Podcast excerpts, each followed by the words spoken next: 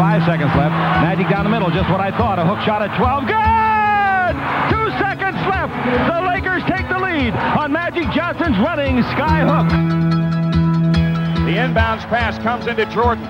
Here's Michael at the foul line. A shot on Elo. Good! The Bulls win! They win! Final seconds.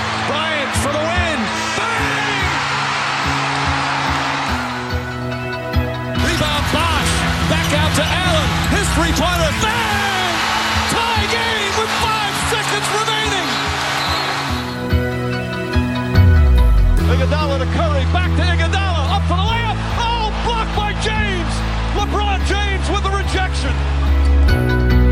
They do have a timeout. Decide not to use it. Curry way downtown. Bang! Bang! Oh, what a shot from Curry! With six tenths of a second remaining. Καλησπέρα αγαπητοί ακροατές των Podbusters. Ε, είμαι ο Ιάσονας. Ξεκινάω και προλογίζω το επεισόδιο 27. Απέναντί μου έχω τον κύριο Άκη. Καλησπέρα. Σήμερα ο Ανδρέας δεν θα είναι μαζί μας, οπότε θα υπάρξει ένα τετατέτ, ε, μια τετατέτ συζήτηση με τον κύριο Άκη των χαμηλών τόνων, οπότε θα προσπαθήσω και εγώ να διατηρήσω τη φωνή μου σε χαμηλά level. Αναλόγως όμως αν έχεις έρθει να με φουντώσεις ή αν έχεις έρθει να μιλήσουμε σαν άνθρωποι. Σε τι κατάσταση βρίσκεσαι. Κοίτα, επειδή είμαστε και λοιποί σε εξοπλισμό σήμερα, ε, έχω έρθει μαζεμένος. Μαζεμένος. Μ' αρέσει αυτό. Κοίτα, και εγώ στο νου μου το σημερινό podcast το έχω λίγο έτσι να ρίξουμε λίγο τους τόνους. Στα τελευταία, στα τελευταία podcasts τους ανεβάσαμε αρκετά. Ε, θέλω να το πάμε σε χαλαρό κλίμα, να γράψουμε μια ωρίτσα ωραία και μπασκετική. Έχω λίγα πράγματα που έχω σημειώσει έτσι να βάλω στην ατζέντα. Θέλω καταρχάς να θυμίσω πώς μας ακούτε για να μην φωνάζει και ο Ανδρέας. Μας ακούτε στο SoundCloud και στο iTunes. Μας βρίσκεται σε Facebook, Instagram, Twitter. Πάντα με το ψάχνοντας The Podbusters. Και φυσικά αν θέλετε να μας στείλετε κάτι πιο μακροσκελές, στο email μας thepodbusters.gmail.com ε, Άλλη μια φορά να πούμε ότι ευχαριστούμε πάρα πολύ που μας ακούτε. Κάνουμε αυτό το χόμπι, μόνο χόμπι και είστε αρκετοί εκεί έξω πλέον που και μας ε, ακούτε και συμμετέχετε σε όσα σχολιάζουμε και τις ερωτήσεις σας στέλνετε και από εκεί θα ξεκινήσω Άκη. Θα πάρω όπως κάνω τον τελευταίο καιρό κάποια σχόλια, ερωτήσεις που έχω ξεχωρίσει από ακροατές. Και το πρώτο είναι φυσικά το All-Star Voting. Ε, το ballot που έκλεισε, ψηφίσανε και το κοινό, ψήφισαν και οι δημοσιογράφοι, ψήφισαν και οι παίχτες και έχουμε τους starters σε κάθε περιφέρεια. Εγώ θα τους διαβάσω και θα, θα δώσω την πάσα σε σένα.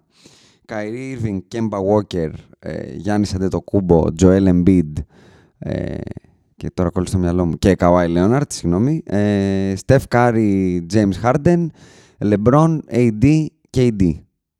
Αυτή είναι οι starters. Τα σχόλιά σου, την άποψή σου, φυσικά να τονίσω ότι έχουμε captain το Γιάννη, μια στιγμή που αν μου την έλεγες πριν 10 χρόνια να έχουμε Έλληνα captain σε All-Star Game θα θεωρούσα πιο πιθανό να έχουμε μετικήσει στη Σελήνη. Καλά, πολύ και όταν πήγε ο Γιάννης στην NBA δεν το πιστεύαν ότι θα γίνει καν All-Star. Αλλά τέλος πάντων. Ε, δεν ξέρω, δεν βλέπω κάποια έκπληξη. Δεν ξέρω εσύ αν βλέπεις κάτι ή σου λείπει κάποιος. Νομίζω είναι λογικά. Ε, ο Κέμπα μου φαίνεται ψηλό έκπληξη, να σου πω την αλήθεια. Ε, ε, εγώ θα πω ότι ο Κέμπα, επειδή το έχουν πει και πολλοί στην Αμερική, να το πω έτσι, έχουν κάνει συζήτηση περί All-Star Snubs, που είναι το αγαπημένο τους topic όταν βγαίνουν αυτά. Ε, πάρα πολλοί είχαν τον Bradley Bill στην πεντάδα τους, στη θέση του Κέμπα, από την Ανατολή. Κατά τα άλλα, θεωρώ ότι το Καϊρή, Γιάννης, Embiid και Καουά είναι ο λίγο ακλόνητο και με την ένδια ταλέντου που υπάρχει στην Ανατολή. Αλλά στη Δύση υπάρχει ένα argument ε, για τουλάχιστον δύο παίχτες ότι θα μπορούσαν να είναι αυτοί στην πεντάδα και αναφέρομαι φυσικά στον Νίκολα Γιώκητς και στον Πολ Τζόρτζ. Κοίτα, ο Πολ Τζόρτζ νομίζω κάνει φοβερή χρονιά φέτος και είναι από τους λόγους που είχαμε διαφωνήσει και νωρίτερα στη σεζόν για το, γιατί πιστεύω ότι ο Westbrook παίζει διαφορετικά φέτος. Ε, αλλά ναι, ε, φαντάζομαι εγώ τον έχω στο μυαλό μου πλέον και μέσα στην πεντάδα ή κάπου εκεί στους MVP του Paul George. Θεωρώ ότι κάνει φοβερή σεζόν. Άρα ένας παίχτη ο οποίος κάνει φοβερή σεζόν και για σένα είναι top 5 MVP candidate, να πούμε ότι τον θεωρείς All-Star Snub, ειδικά όταν στην πεντάδα είναι ο LeBron που έχει παίξει σχετικά λίγα μάτς και ο AD που η ομάδα του είναι από τον πάτο πρώτη. Καλά, κοίτα, ε, ε, θεωρώ τον τρόπο που ψηφίζονται οι All-Stars ψηλοκομωδία. Νομίζω το έχουμε συζητήσει. Ε, δεν μου φαίνεται snub από την άποψη ότι έτσι όπως είναι η ψηφοφορία κάποιοι που θα έπρεπε να είναι μέσα θα μείνουν έξω εκ των πραγμάτων. Αλλά από άποψη αξίας και μόνο προφανώς ο Paul George να μην είναι All-Star είναι snub. Ο Νίκολα Γιώκητς θεωρείς ότι απλά κολόκατσε. Έχει πέσει σε star-stud ε, περιφέρεια; Καλά, όχι μόνο αυτό. Είναι και εδώ άλλο που έχουμε πει πολλές φορές. Ο άνθρωπος είναι το παράδειγμα του anti-star. Δεν, ε, όταν ψηφίζεις το κοινό δεν μπορεί να είναι μέσα ένας παίκτης από το Jokic. Ε, το ακούω και απλά θέλω να σου προσθέσω κιόλας ότι ακούγα εχθές ε, το podcast του The Ringer, το τελευταίο, όπου έχει βγει ο Νίκολα Γιώκητς να τα πει με τον Kevin O'Connor και πάνω στην κουβέντα ο Γιώκητς πρέπει να είναι ημιχύπης ο άνθρωπος, ξεκάθαρα. Είπε ότι δύο ατάκες του κράτησα, αυτό που του λείπει είναι να μην τον ενοχλεί και να μην του μιλάει κανείς. Ένα μηδέν. Και το δεύτερο, ότι αν μπορούσε να είναι λίγο πιο αδύνατος, λίγο πιο χοντρός, θα προτιμούσε να είναι λίγο πιο χοντρός. Εντάξει, ο Γιώκητς είναι ένας από εμάς, δεν υπάρχει. Είναι ο ορισμός του καβλάντι, έτσι. ε, του μπασκετικού καβλάντι. Εχθές, δεν ξέρω αν ξενύχτησες καθόλου να δεις NBA, να σου προσθέσω ότι έλειπε ο Τζαμάλ Μάρεϊ με τραυματισμό ε, και playmaker έπαιξε ο Γιώκητς. Ε, κοίτα, είδα τα νούμερά του, αλλά δεν ήξερα ότι έπαιξε playmaker. Επαναφορά και κατέβασμα. Ε, εντάξει. Ε, τι να σου πω, ε, εγώ έχω τρομερή λατρεία σε αυτό το χοντρούλι, δεν υπάρχει. Ε, ήταν φοβερό το ότι κανείς δεν τόλμησε να πάει να τον πιέσει στην ντρίμπλα. Δηλαδή κατέβαζε ένας άνθρωπος 2,15-250 κιλά, όπως είναι ο άνθρωπος αυτός. Εντάξει, υπερβολή. Αλλά ok, okay, ένας χοντρός ψηλός κατέβαζε την μπάλα και δεν τον πίεζε κανείς. Ε, και πάλι δεν ξέρω τι να σου πω τώρα. Γιόκιτς είναι περίπτωση παίχτη, περίπτωση τρομερά καλού παίχτη, αντιεμπορικού, δεν τον νοιάζει τίποτα και απλά παίζει το μπάσκετ του. Να, να συνεχίσω με δεύτερη, μιας και το πέταξε εσύ τώρα με τους 5 MVP, ε, περιττό να αναφέρουμε από μικροφόνου. Καταρχάς να βάλω και λίγο το, το time frame. Γράφουμε Κυριακή 27 Ιανουαρίου. Εχθές το βράδυ είναι η νύχτα που έχουν παίξει και οι Boston με τους Golden State, για να καταλάβετε λίγο. Άκη, λοιπόν, αυτό που πήγα να πω είναι ότι είπες για τους MVP, περιττό να πούμε τι κάνει ο James Harden και τι, πόσο σε έχει εκθέσει ανεπανόρθωτα, αλλά δεν θέλω να μπω εκεί, θέλω να μπω σε κάτι άλλο. Ε, και με αφορμή και ένα διάλογο που είχαμε στο Twitter με τον αγαπητό Eddie Johnson, ο οποίος βγήκε να κράξει τον James Harden ως ball hog, γιατί το επιχείρημα ήταν ότι έχει γράψει 260 πόντους σερί χωρίς να έχει πάρει assist. Και εγώ θα σε ρωτήσω, καταρχάς, πώς γίνεται να λες έναν παίχτη ball hog όταν δεν του δίνουν assist, όταν βάζει πόντους αλλά δεν είναι assisted, 1-0, και δεύτερον, ε, θα το συνδυάσω με το ότι ο Clay Thompson σκοράρε, ε, συγγνώμη να το σημειώσω μου, 44 πόντους ε, πρόσφατα, όπου ήταν και οι 44 assisted με 4 τρίπλες σύνολο. Τι προ, όχι τι προτιμάς. Θεωρείς ότι είναι και τα δύο μπασκετικά ακρά. Κοίτα, καταρχήν ball hog είναι ο Harden. Αυτό δεν, το, δεν μπορεί να αμφισβητηθεί. Νομίζω σε ρώτησα και μέσα στην εβδομάδα ποιο είναι το usage rate του και είναι πρώτος αυτή τη στιγμή. Είναι μακράν πρώτος, είναι δεύτερος στην ιστορία του NBA πίσω από τον MVP Westbrook. Λοιπόν, είναι, ε, το ότι είναι όμως ballhawk δεν σημαίνει ότι αυτό που κάνει είναι εύκολο. Ε, αυτή τη στιγμή γράφει ιστορικά νούμερα, έχει ένα τρελό ρεκόρ. Δεν ξέρω ποιο, ε, σίγουρα είναι πρώτο σκόρ, δεν ξέρω ποια είναι οι νόμες ε, Τα λέγαμε στο προηγούμενο podcast, είναι πάνω από 34 πόντους. Είναι, μάλλον, έβλεπα ένα βίντεο στο YouTube, θα το ποστάρω και στα social media τα δικά μας να το δει ο κόσμος. Έβλεπα ένα βιντεάκι που ανέλυε τα αέρας και τα, τα scoring, ε, τις, τις scoring ας πούμε, επιδόσεις με βάση τις κατοχές και τα λοιπά. Είχε προσαρμόσει τα πάντα με βάση τις κατοχές και όχι τον απόλυτο αριθμό πόντων. Ο Harden μάλλον κάνει την καλύτερη επιθετική σεζόν όλων των εποχών. Λοιπόν, ναι, κοίτα. Ότι είναι ball είναι. Ότι εμένα δεν μου αρέσει να τον βλέπω, δεν μου αρέσει.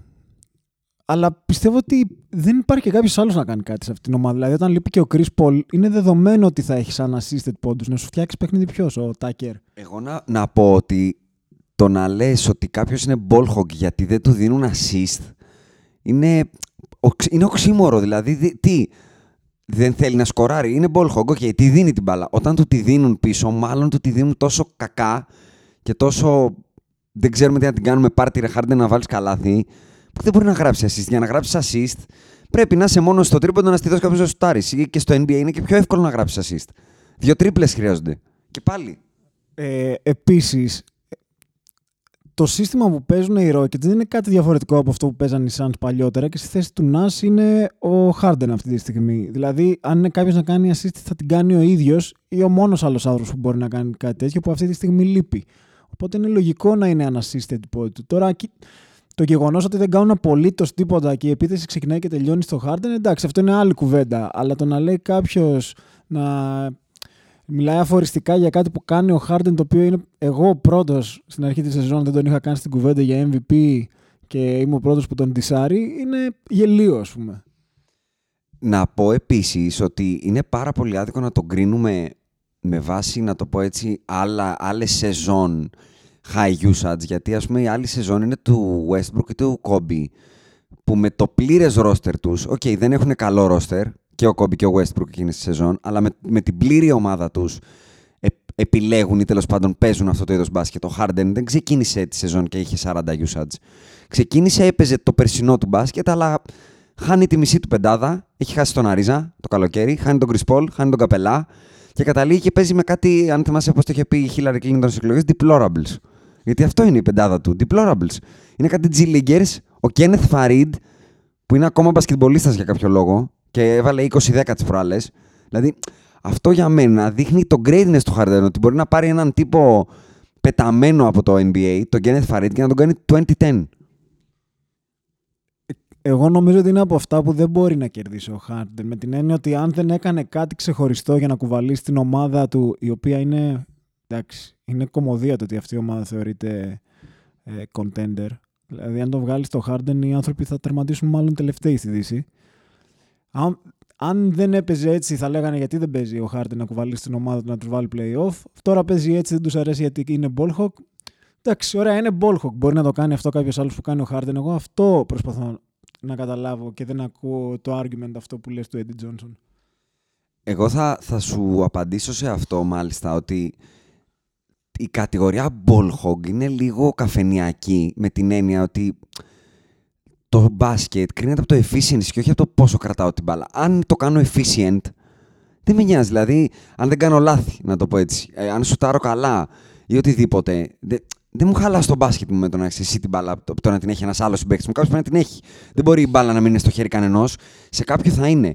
Το ότι κάποιος μπορεί να έχει τη γνώμη ότι όσο γυρνάει η μπάλα είναι πιο efficient το σπορ, το σέβομαι, αλλά πώς απαντάς όταν βλέπεις ότι το true shooting percentage του Harden είναι σε επίπεδα σαν κιλονίλ. Ο άνθρωπος σουτάρει με 62% true shooting percentage, δηλαδή αυτά τα κάνουν πεντάρια. Δεν τα κάνουν ball hog διάρκεια με 40 πόντους μεσόωρο. Ε, τα στατιστικά, να το πω έτσι, δικαιώνουν το Harden, θα πω εγώ. Εντάξει. Νομίζω με τη Νέα Υόρκη μέσα στην εβδομάδα είχε κάτι τύπου 22-20 τρίποντα και τώρα βλέπω εδώ πάλι προχθές με τους Raptors είχε 2 στα 13 τρίποντα. Δηλαδή δεν είναι φοβερά efficient, ειδικά σε ό,τι έχει να κάνει με τα τρίποντα που είναι πάρα πολλά. Και πάλι όμως θα τον υπερασπιστώ και θα πω ότι δεν βλέπω πολλές λύσεις σε αυτό το roster. Δηλαδή υπάρχει ο Eric Gordon, δεν μπορώ να πω ότι φτιάχνει παιχνίδι για κάποιον, και μετά χάος. Ο άλλος γκαρντ είναι ο Austin Rivers, γυρολόγος πλέον, και G Leaguers. Για να το κάνω έτσι wrap-up, θα σου πω ότι ναι, μεν σουτάρει 13 τρίποντα και μπορεί να βάζει τα δύο, όπως σωστά λες, αλλά καλός ή κακός είναι 6 πόντι αυτή τα 2 στα 13 του. Είναι 6 πόντι. Σε δίποντα λοιπόν είναι 3 στα 13. Και όταν θα βάλει 5 στα 13, αυτό είναι 15 ε, πόντι.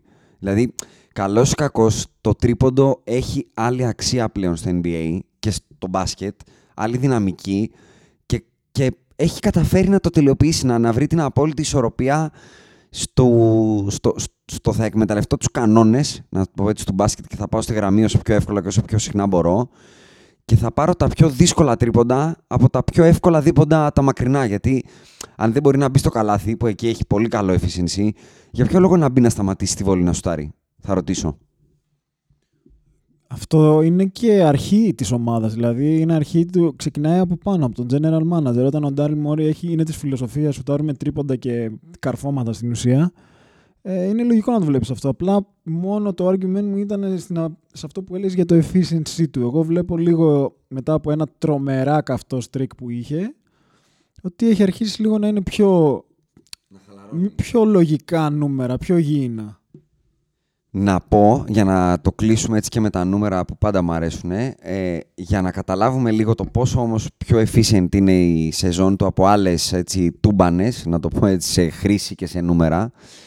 Η σεζόν του Westbrook το 16-17 που παίρνει το MVP, το true shooting του είναι στο 55,4 που είναι και career high το 55,4 του, της σεζόν εκείνης και ο Harden φέτος είναι στο 62,1 και τις τελευταίες τρεις σεζόν σουτάρει με πάνω από 60% true shooting που αν βάλουμε και τη σεζόν 15-16 που σουτάρει με 59,8 αν την στρογγυλοποιήσουμε στο 60 σουτάρει με πάνω από 60% true shooting από την δεύτερη του χρονιά. Δηλαδή μόνο η rookie season, μόνο η rookie season του δεν ήταν με 60% σε true shooting. Δηλαδή ποιος να τον κατηγορήσει μετά, να του πεις τι, ότι σουτάρεις πολύ, τα βάζω. Δηλαδή έχει, το, το του είναι σαν Νίλ, δεν είναι κοντού. Είναι τρομερό. Αλλά για να το συνδέσω και με την ερώτηση του φίλου, ε, Clay Thompson ή μπάσκετ Clay Thompson ή μπάσκετ James Harden; Ή να το πω αλλιώς, αν κάνεις τράμπα τον Clay Thompson με τον James Harden σε Houston και Golden State, μπορεί ο Harden να μπει στο καλούπι του Golden State και ο Clay Thompson να βάλει 44 με 44 τρίπλες και unassisted; Εγώ νομίζω αυτοί οι δύο κάνουν πολύ καλά στις ομάδες τους αυτό στο οποίο είναι πάρα πολύ καλοί. Ο, ο Clay Thompson δεν νομίζω ότι μπορεί να κάνει αυτό που κάνει ο Harden σε καμία περίπτωση. Δεν νομίζω ότι μπορεί να το κάνουν αρκετοί παίχτες από το NBA, πάρα, πολύ λίγοι, δύο-τρεις. Και ο Harden θεωρώ ότι είναι δύσκολο να μπει σε αυτό το καλούπι. Δεν μπορώ να τον φανταστώ catch and shoot. Το φαντάζεσαι όμως να είναι ο primary ball handler στο Golden State και να φτιάχνει για τους γύρω; Ότι έχει την ικανότητα, ναι. Ε, δεν μου φαίνεται το μυαλό του ότι είναι εκεί. Θεωρείς ότι δεν θα την έδινε στο Στεφ και τον KD π.χ.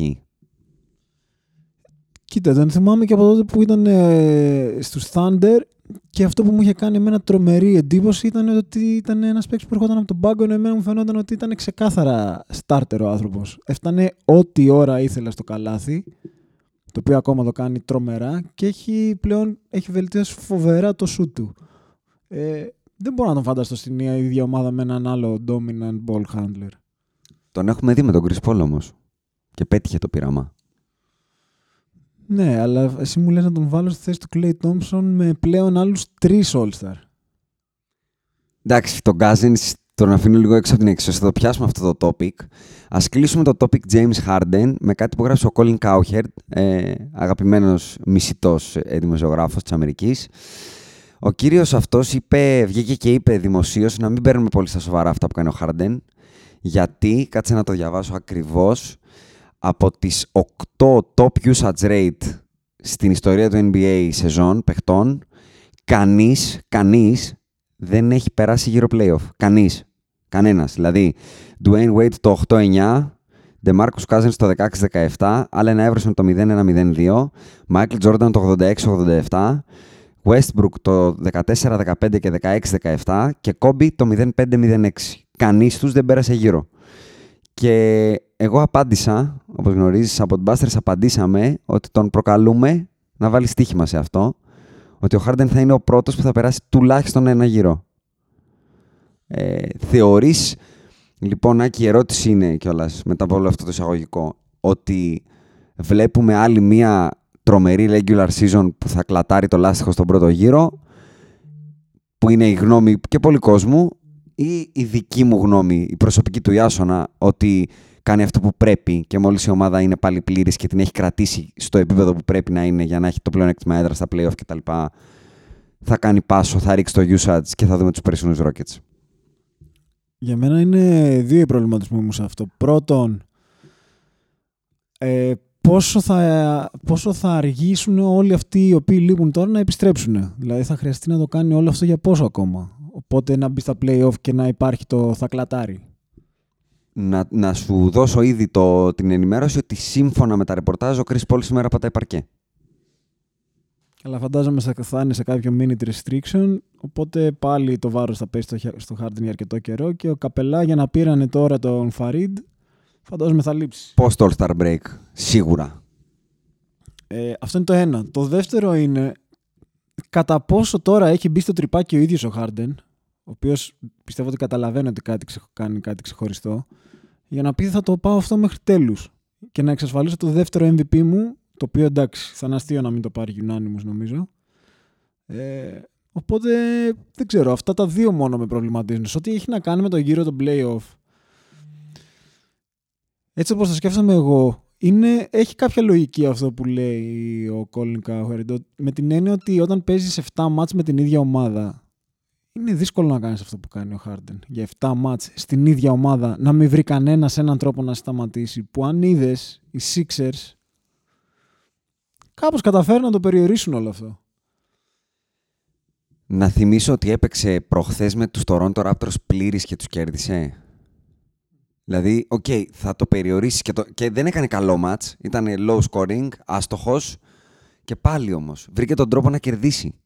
Ποιο βλέπεις να είναι το ζευγάρι; Εγώ θα πάρω αυτή τη στιγμή τη βαθμολογία και θα σου πω ότι αυτή τη στιγμή θα παίζει με μειονέκτημα έδρας με τους Portland Trail Blazers, οι οποίοι παίξανε πέρσι με πλεονέκτημα με τους αγαπητούς Πελεκάνους και βγήκαν έξω με σκούπες. 0-4 έγραψαν. Οι κύριοι Portland Trail Blazers του Damian Lillard, λατρεμένος μπασκετικά, αλλά για μένα overrated παίχτης με την έννοια ότι πάρα πολλοί λένε ας πούμε, ότι θα μπορούσε να είναι ο second wheel για πρωτάθλημα. Για μένα είναι third wheeler, δεν είναι second wheeler παίχτης. Έχει να κερδίσει αγώνα playoff τρία χρόνια πλέον. Πάμε στον τρίτο δηλαδή. Δύο, τις προηγούμενες δύο σεζόν έγραψε 0-4. Θα έπαιρνε τέσσερα μάτσα από το Harden, ακόμα και με τον Austin Rivers ε, playmaker; Εύκολο δεν θα είναι πάντως να περάσει ο Harden θα έπαιρνε τέσσερα μάτς, ξαναλέω, τέσσερα. Η ομάδα που πήρε μηδέν από τους Πελεκανούς. Τέσσερα θα έπαιρνε. Ίσως να είναι το μοναδικό ζευγάρι που μπορεί να περάσει. Αλλά και πάλι δεν το θεωρώ εύκολο. Από το top 3 θα σου πω ότι το Golden State δεν το περνάει. Την Oklahoma δεν την περνάει με μειονέκτημα, έτσι. Και το Denver είναι 50-50 για μένα. 50-50. Πιστεύεις 50-50 το Denver; Denver πλήρης, Harden όπως είναι τώρα; Όχι, όχι, εντάξει, όχι όπως είναι τώρα. Harden ε, πλήρης, Denver πλήρες. Είναι 50-50. Με το Portland για μένα είναι 80-20. Και μετά θα σου πω ότι από όλους τους από κάτω, με τη μόνη ομάδα που δεν θα ήθελα να με δω, αν ήμουν Harden να τους δω απέναντι, είναι με τη Utah. Επίσης, νομίζω ότι αυτό που λέει ότι δεν μπορεί να περάσει κάποιος με high usage rate γύρω playoff, φαντάζομαι το εννοείς στην περίπτωση που σήμερα παίζανε οι Rockets, όχι οι πλήρης. Αυτός ήθελε να πει, ουσιαστικά το argument του ήταν ότι κανείς παίκτης που είναι τόσο αναγκαίο σε μια ομάδα και τόσο, ε, να το πω έτσι, ηγεμονικό στο παιχνίδι, δεν μπορεί να μετουσιώσει σε νίκες αυτό που είπες και εσύ, σε μια σειρά 7 αγώνων. Όταν είναι κάποιος τόσο ε, μοναδικός σε μια ομάδα, κάποια αντίπαλη καλή ομάδα θα βρει τον τρόπο να κλείσει αυτόν τον έναν και θα καληνυχτήσει η ομάδα του.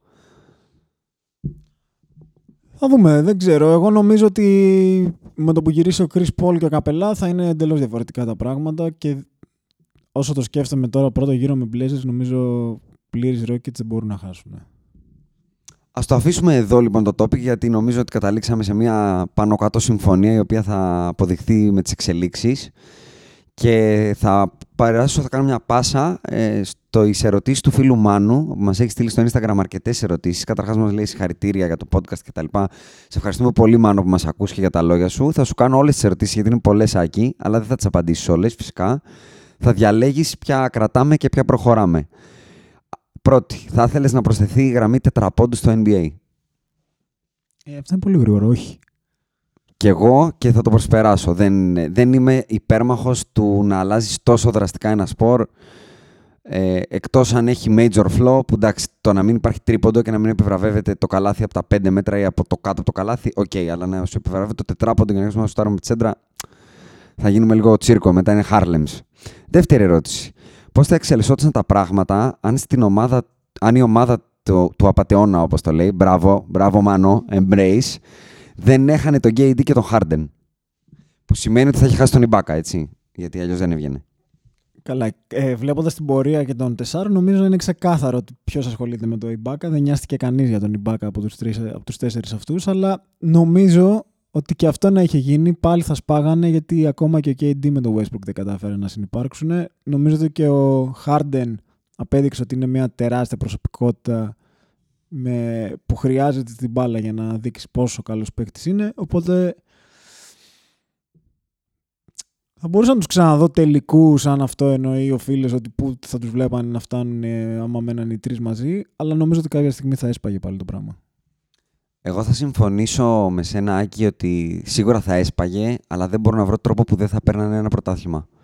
Στα χρόνια, να θυμίσω, πριν ακριβώς το ξεπέταγμα της δυναστείας στο Golden State. Δηλαδή, όταν οι Spurs πηγαίνανε τελικούς, όταν πηγαίνανε τελικούς οι Dallas, πάνω κάτω εκεί είναι. Όχι, μιλάω από τη Δύση τώρα. Δηλαδή, ο KC τους διαδέχτηκαν, αν θυμάμαι καλά, οι San Antonio Spurs back-to-back τελικούς. Θεωρώ ότι αν δεν το είχαν σπάσει και η πρώτη χρονιά των Golden State, που πήγαν και πάλι τελικούς, θα τους κερδίζανε αυτοί οι KC. Θα ήταν αυτοί στους τελικούς. Και τον LeBron θα τον κερδίζανε, πιστεύω. Επόμενη ερώτηση.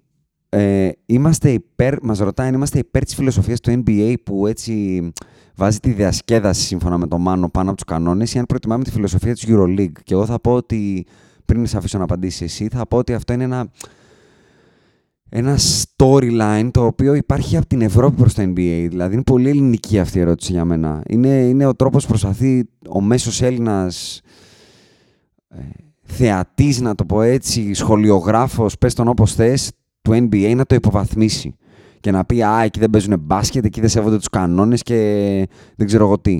Όσο, για μένα, όσο δεν σέβονται τους κανόνες στο NBA, δεν τους σέβονται και στη EuroLeague και στις Φιλιππίνες. Δηλαδή, okay, παντού υπάρχουν missed calls, παντού υπάρχουν ε, ε, εύνοίες προς τους δυνατούς παίχτες και τους αστέρες ή τις ομάδες ή οτιδήποτε. Δεν θεωρώ ότι υπάρχει κάποια στόχευση στη EuroLeague που λέει παιδιά, το βιβλίο των διαιτητών παραμάσχαλα και στο NBA λένε εντάξει, αφήστε τους να κάνουν το τσίρκο μεντράνο.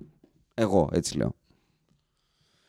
Ε, θα συμφωνήσω μαζί σου ότι αυτό είναι μια ευρωπαϊκή και ελληνική έτσι, νοοτροπία ότι άμα ωραία στο NBA απλά πηδάνε, καρφώνουν, δεν είναι μπάσκετ αυτό. Ε, μάλλον ξεχνάνε πολύ από πού ξεκίνησε το μπάσκετ και πώς ήρθε και στην Ευρώπη και ότι η Ευρώπη συνεχώς ακολουθεί το NBA, είτε αυτό λέγεται ρολόι επίθεσης, είτε αυτό λέγεται άμυνες και στυλ επίθεσης κτλ. Νομίζω ότι ακόμα και τώρα είναι πάρα πολύ εμφανές το πώς ευρωπαϊκές ομάδες έχουν γυρίσει όλο τους το παιχνίδι να βασίζεται κυρίως στο τρίποντο και στο γρήγορο πάνω κάτω. Ε, προσωπικά μιλώντας, μου αρέσει να βλέπω σπορ στο ανώτερο επίπεδο που υπάρχει, ό,τι και αν είναι αυτό. Απολαμβάνω να βλέπω τους καλύτερους να παίζουν και όποιος θεωρεί ότι η Ευρωλίγκα έχει το καλύτερο επίπεδο στον μπάσκετ στον κόσμο, μάλλον δεν βλέπει καλά για μένα. Τώρα, αν θα ήθελα το παιχνίδι να είναι πιο κοντά σε σφυρίγματα στο ευρωπαϊκό, στο μόνο στο οποίο θα συμφωνήσω είναι ότι μου αρέσει να βλέπω πιο σκληρό παιχνίδι. Θεωρώ ότι αυτό που γίνεται πλέον που κάνουν για να είναι πιο θεματικό με τα σκορ να πηγαίνουν στους 120 πόντους μέσω όρο πλέον, εμένα δεν μου αρέσει και περιμένω να αρχίσουν γρήγορα τα playoff για να ξαναπολαύσω το NBA όπως μου αρέσει. Αλλά μεταξύ των δύο για μένα δεν υπάρχει σύγκριση. Δεν θα διαφωνήσω ούτε σε, σε, σε μία λέξη από όσα είπες. Για μένα το, το NBA είναι στο, το μοναδικό σπορ που μπορώ να σκεφτώ όπου μία λίγα απέχει από τον δεύτερο ανταγωνιστή, να το πω έτσι, ε, μίλια. Δηλαδή, είναι χάος η διαφορά. Δεν νομίζω ότι υπάρχει άλλο σπορ που έχει τόσο χαοτική διαφορά το κορυφαίο επίπεδο από το δεύτερο. Ε, οπότε το να προσπαθούμε έτσι να αποδομήσουμε το πρώτο γιατί είναι καλύτεροι αθλητές, τρέχουν καλύτερα, πηδάνε καλύτερα, σκοράρουν καλύτερα, ντριμπλάρουν καλύτερα. Ok, okay, ναι, κάνουν παραπάνω βήματα και δεν τους τα σφυράνε. So, θα πω εγώ. Ε, θα προσπεράσω κάποιες άλλες ερωτήσεις γιατί όπως είπα είναι πολλές. Θα κρατήσω τις δύο τελευταίες που κολλάει και με αυτό που είπαμε πριν, μας ρωτάει αν ο Τόμσον δεν είχε σεληνιαστεί σε εκείνο το Game 6 μέσα στην Οκλαχώμα, αν η Οκλαχώμα θα είχε πάρει το πρωτάθλημα τους Cavaliers. Η Οκλαχώμα, στο θυμίζω, με Westbrook KD, τη τελευταία σεζόν του KD. Ακριβώς πριν κάνει join τους Warriors. Εγώ θα πω. Δεν το βλέπω, θα απαντήσω. Αλλά δεν το βλέπω, είναι ψηλό δύσκολο να το απαντήσω εγώ γιατί οι Cavaliers παίξανε διπλήτη τους τελικούς. Παίξανε με τον Delavendova Playmaker εκείνη τη σεζόν. Και Και εγώ αν έπρεπε να διαλέξω μεταξύ Cavaliers πλήρης και ο Κλαχώμα θα διάλεγα Cavaliers.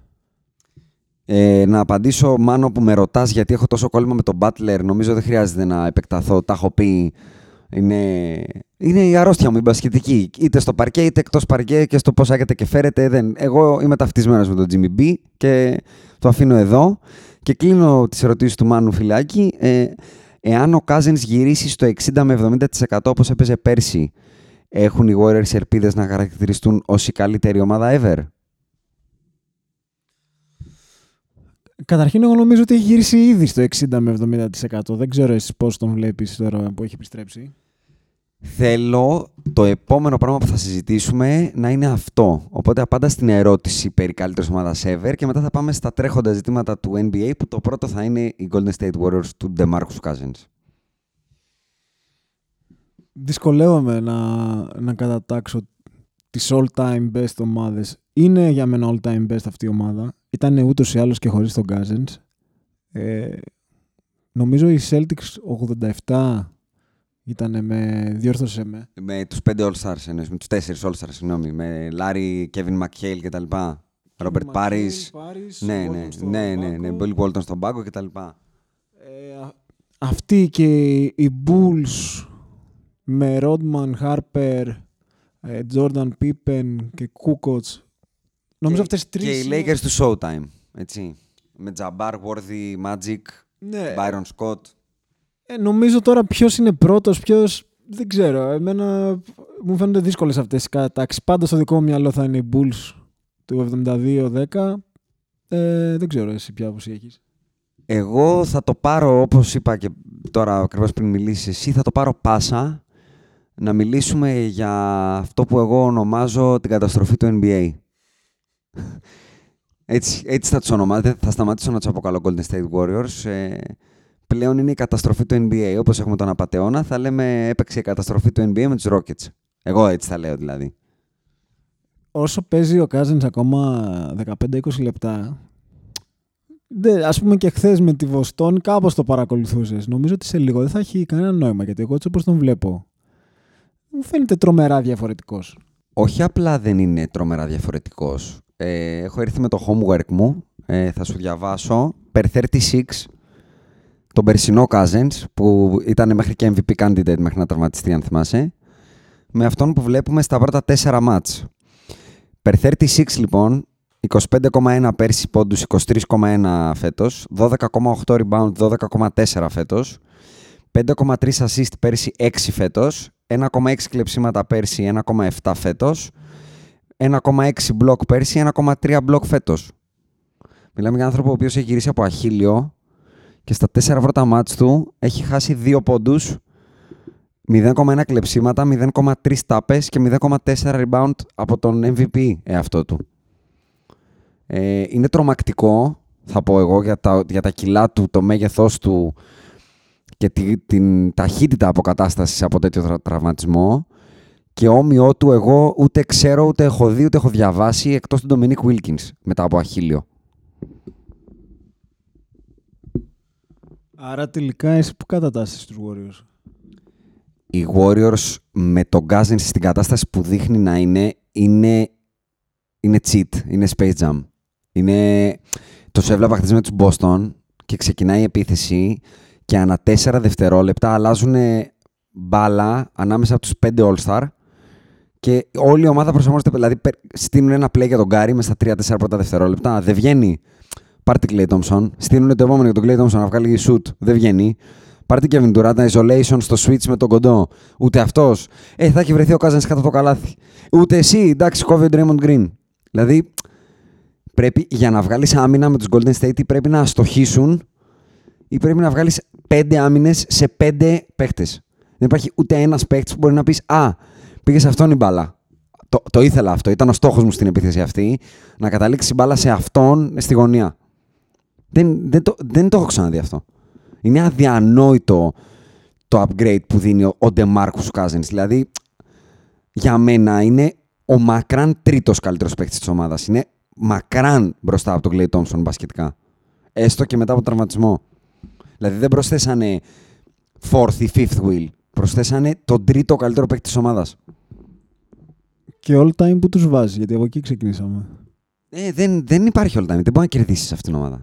Δεν μπορείς. Άρα είναι η καλύτερη all time ομάδα που έχεις δει. Με, με DeMarcus Cousins υγιή είναι, δηλαδή πιστεύω ότι είναι πολύ πιθανό, πολύ πιθανό να πάρουν το πρωτάθλημα αίτητη στα play-off, να μην χάσουν ούτε ένα μάτς. Αν το θέλουν, είναι θέμα θέλησης. Και θεωρώ ότι μπορεί και να το θέλουν για να γράψουν ιστορία και έτσι για να επιβεβαιώσουν το μύθο τους. Και ίσως, ίσως είναι και farfetch αυτό που θα πω γιατί η regular season είναι regular season, ίσως να τελειώσουν τη regular season αίτητη με τον DeMarcus Cousins. Δεν μπορώ να βρω τρόπο που θα χάσουν, έστω και έναν αγώνα. Ναι, εντάξει, δύσκολο μου φαίνεται. Απαιτεί μεγάλη συγκέντρωση. Αυτή τη στιγμή έχουν να πω απλά 10-0 σε ρί, 4-0 με τον Cousins μέσα, έτσι. Αν τελειώσουν αήττητοι, επίσης, να πω ότι δεν είναι. Ε, πάλι χειρότερο ρεκόρ από το καλύτερο τους θα έχουν. Έχουν ήδη 14 ήττες. Δηλαδή και αήττητοι να το πάνε μέχρι τέλους. Ok, okay, θα έχουν τελειώσει με 14 ήττες. Έχουν 72 με 68, με 68-14. Δεν είναι τρελό ρεκόρ 68-14. Τρελό ρεκόρ δεν είναι. Απλά θα είναι πάρα πολύ δύσκολο να, να διατηρήσουν ε, το ενδιαφέρον τους, εγώ θα πω, όχι τη συγκέντρωση, το ενδιαφέρον τους όταν είσαι τόσο ανώτερος από όλες τις ομάδες. Αλλά τέλος πάντων, ίσως, από ό,τι φαίνεται, ίσως είναι η τελευταία χρονιά αυτών των Warriors και για μένα ανυπομονώ να τελειώσει γιατί έχει καταντήσει λίγο βαρετή αυτή η κατάσταση. Η καταστροφή του NBA, το είπα και πριν. Ε, έτσι θα τους αποκαλώ πλέον. Δεν υπάρχει αυτό το πράγμα. Έβλεπες στη Βοστόνη εχθές σε ένα από τα καλύτερα της φετινά μάτς σε συγκέντρωση και προσπάθεια και θέληση, ας πούμε. Και το βλέπει. Δηλαδή, ό, έκαναν οι Warriors δύο λεπτά, πήγαινε το μάτι στους 10. Τα αντίστοιχα δύο λεπτά της Βοστόνης ήταν να, να μαζέψουν το μάτσα από τους 10, να πάνε ένα πόντο μπροστά, να πάρει τα εμάου το κέρι και να ξαναπάει στους 10. Αυτό γινότανε. Για όλο το μάτς. Και κάποια στιγμή στο τέλος δεν μπήκανε δύο σουτ της Βοστόνης γιατί τα βάρεγε ο Μάρκο Σμαρτ. Μπήκανε δύο σουτ της, ε, τον Golden State γιατί τα βάρεσε ο Κλέη και ο Στεφ. Και σχόλασε ο γάμος. Ε, είναι καταστροφή το NBA και εγώ αυτό που θα ήθελα να εστιάσω είναι το πόσο αποδεικνύεται εγκληματική επιλογή των Los Angeles Lakers να μην ρισκάρουν στον DeMarcus Cousins σε μια χρονιά πεταμένη για αυτούς. Δηλαδή ήταν το πιο safe bet που μπορώ να σκεφτώ που έχουν βρει μπροστά ποτέ οι Lakers. Δηλαδή από όλους τους stars που έχουν καταλήξει στα χέρια μας δεν θυμάμαι πιο εύκολη περίπτωση star και με low cost. Γιατί ακόμα και να αποτύχανε το πείραμα, δεν είναι ότι θα τον έπαιρνες και θα έλεγες Α, πάμε για πρωτάθλημα. Θα του δίνει ένα συμβόλαιο 10 εκατομμύρια. Δεν χρειάζεται καν να του δώσεις αυτό το αστείο που του δώσαν Golden State. 10 εκατομμυριάκια και αν σου βγει, σου βγήκε. Δεν κατάλαβα ποτέ. Εντάξει, δεν μιλάω για τις άλλες 28 ομάδες του NBA που έχει πει ο Ντεμάρκο Κάζενς ότι χτύπησε πόρτες και τις κλείναν στα μούτρα. Μιλάω για τους Lakers που είχαν, έχουν ένα συγκεκριμένο πλάνο. Να, να πλαισιώσουν τον LeBron με All Stars και τη φετινή χρονιά να την κάψουν. Δεν μπορώ να το καταλάβω εκεί. Πραγματικά δηλαδή. Περίμενα να δω τον Κάζενς μήπως έχουν δει κάτι στα ιατρικά. Μήπως δεν μπορούσε να περπατήσει, μήπως ήταν μύθος όλο αυτό το γυρνάω τον Ιανουάριο. Αλλά για μένα είναι από τα ιστορικότερα λάθη του franchise. Ναι, εντάξει. Τώρα για τραυματισμό ψηλού, ψιλοχοντρούλη, παίχτη με αχίλιο είναι δύσκολο να το ρισκάρεις. Εγώ δεν θυμάμαι ακριβώς να σου πω την αλήθεια τι είχε γίνει με τους Lakers το καλοκαίρι και το Cousins, αν δεν του κάνανε καμία πρόταση. Ο Cousins έχει πει ότι δεν δέχτηκα πρόταση. Δεν είχα offer sheet από ομάδα. Δεν είχα. Ναι, εντάξει, αυτό είναι έγκλημα.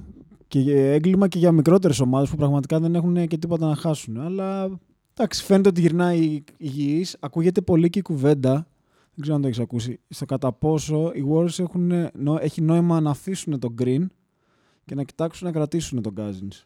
Το έχω πει στο προηγούμενο podcast, αν θυμάσαι, που κάναμε τους GM, ότι εγώ δίνω τον Draymond Green από φέτος και παίρνω τον Αλφαρού Καμίνου και τον Makers Leonard. Δεν το θυμάσαι το trade που κάναμε με τους Portland. Ε, εγώ θα έδινα άλλα 10 μάτς στο DeMarcus Cousins, 10, να πιστώ ότι αυτό που βλέπω ισχύει και δεν θα βγάλει γρήγορα πάλι πρόβλημα. Και κοντά στο trade deadline θα πήγαινα να ανατινάξω την μπάγκα. Να δώσω Draymond και να δημιουργήσω cap space να κρατήσω τον DeMarcus. Δεν υπάρχει αυτός ο παίχτης. Και στο πόσο φαίνεται να του αρέσει να παίζει... Δηλαδή αποδεικνύει μάλλον ότι ήταν μύθος το ότι είναι καλός παίχτης κακών ομάδων. Δείχνει ότι θέλει και προσαρμόζεται. Ούτε ball hog είναι, ούτε κατοχές ζητάει, ούτε τίποτα. Εγώ θέλω να δω πόσο θα αντέξει ακόμα γιατί είναι ακόμα σε minute restriction και παίζει 24 λεπτά, 25 λεπτά, κάτι τέτοιο. Και προχθές το πρώτο ή δεύτερο του μάτς που έπαιξε βγήκε και είπε ήθελα να παίξω λίγο παραπάνω και εκνευρίστηκα με τον Steve που με έβγαλε κτλ. κτλ.